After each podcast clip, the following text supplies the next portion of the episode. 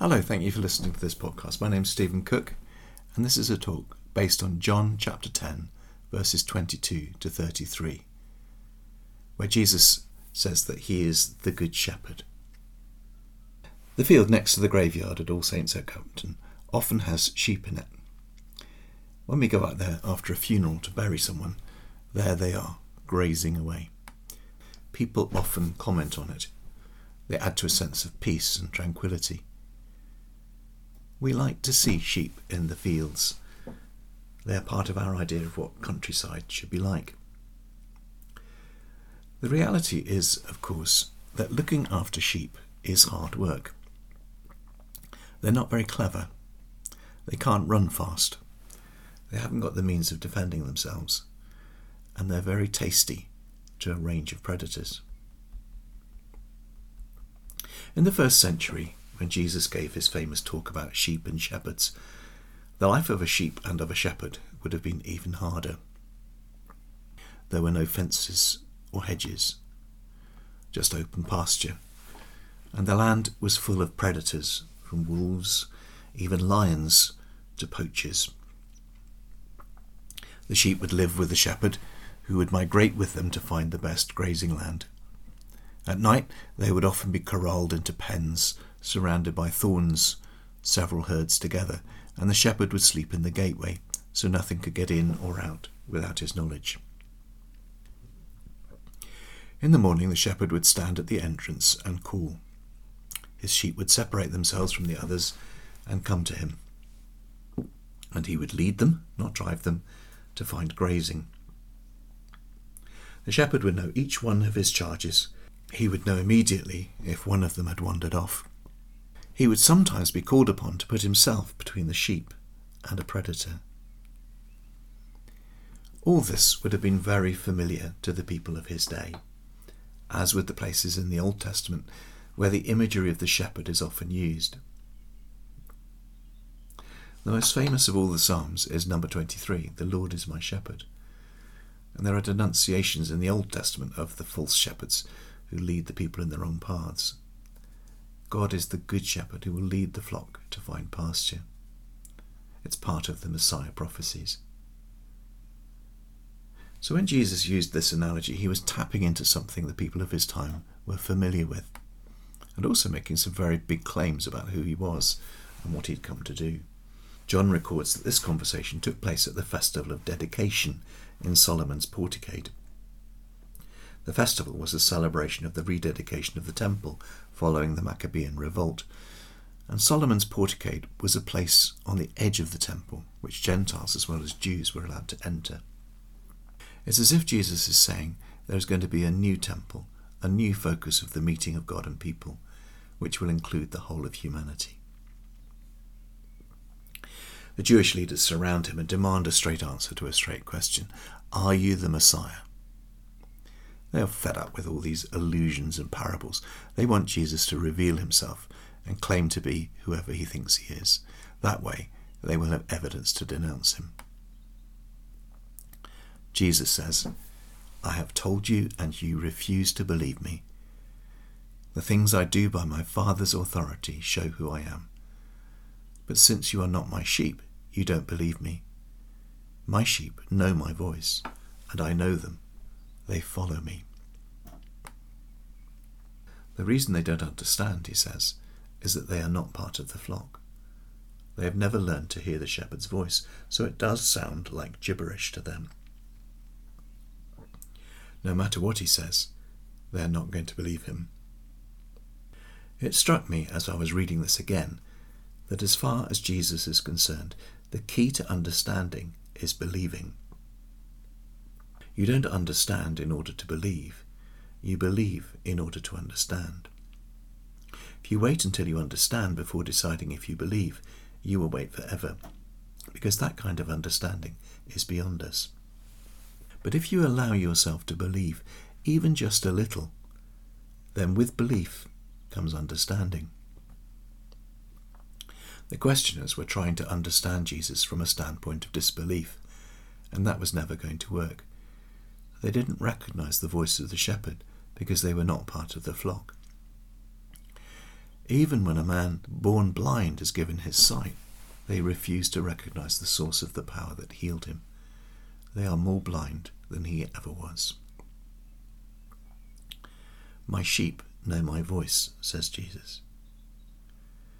The sheep learned the voice of the shepherd. He was their source of food and their protection. They instinctively knew the difference between his voice and that of a stranger. Their lives depended on it. These people did not understand what Jesus was saying because they did not recognize the shepherd's voice. Do you watch TV with the subtitles on? Lots of people do, and not just the hard of hearing.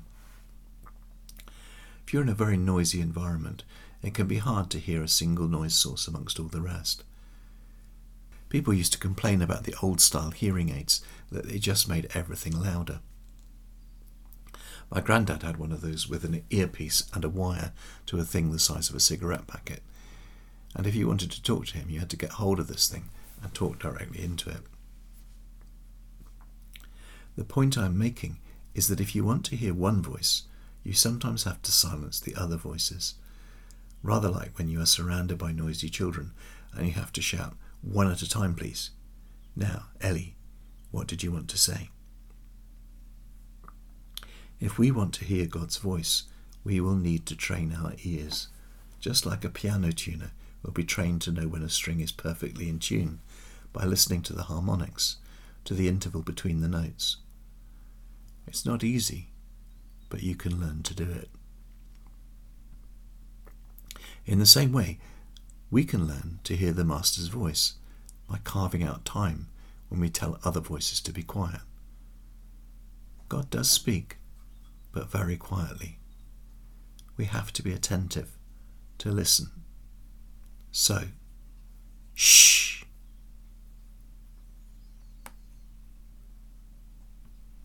What can you hear? Noise from outside? Even internal sounds, your own breathing, etc. And if you listen carefully, you're probably more aware of your body, the pressure of the seat against your back, the itch in your left ear. We need to give that kind of attention to God if we're going to hear Him speak. When you make a bad decision, ask yourself how that felt when you made it. What was the quality of thought process that was going on? Then you're in a better position next time to think, I'm about to make a bad decision. When you make a good decision, and especially when you do something you later recognize was the result of being prompted to do it, ask the same question What was going on when I decided to do that. Then next time it happens, you'll be less likely to ignore the prompting. You can learn to hear the voice of the shepherd if you're willing to try. Nothing shall snatch them from my hand, says Jesus. He's back to the thieves and the wolves again. The sheep stayed near the shepherd for their own safety. As long as they were in the fold, they were under his protection. But if they wandered off into the wilderness, anything could happen. We need to stay near the shepherd for our protection. We imagine we don't need his protection, we are fooling ourselves.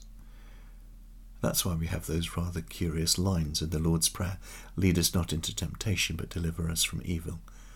Just as the shepherd would lead the sheep on safe pathways, just as a ship's pilot would steer the ship in deep water, just as a parent would remove harmful objects out of a child's reach, so the Good Shepherd steers us around the rocks of temptation and makes sure that when the challenges of life come, we have the resources to deal with them. Sheep are good at wandering off. It's not unusual where I live to find them where they shouldn't be. It's not because they've formed an escape committee and dug a tunnel. They have not made a bid for freedom, they have just followed their nose from one bit of tasty grass to another, and now they're in a place of danger.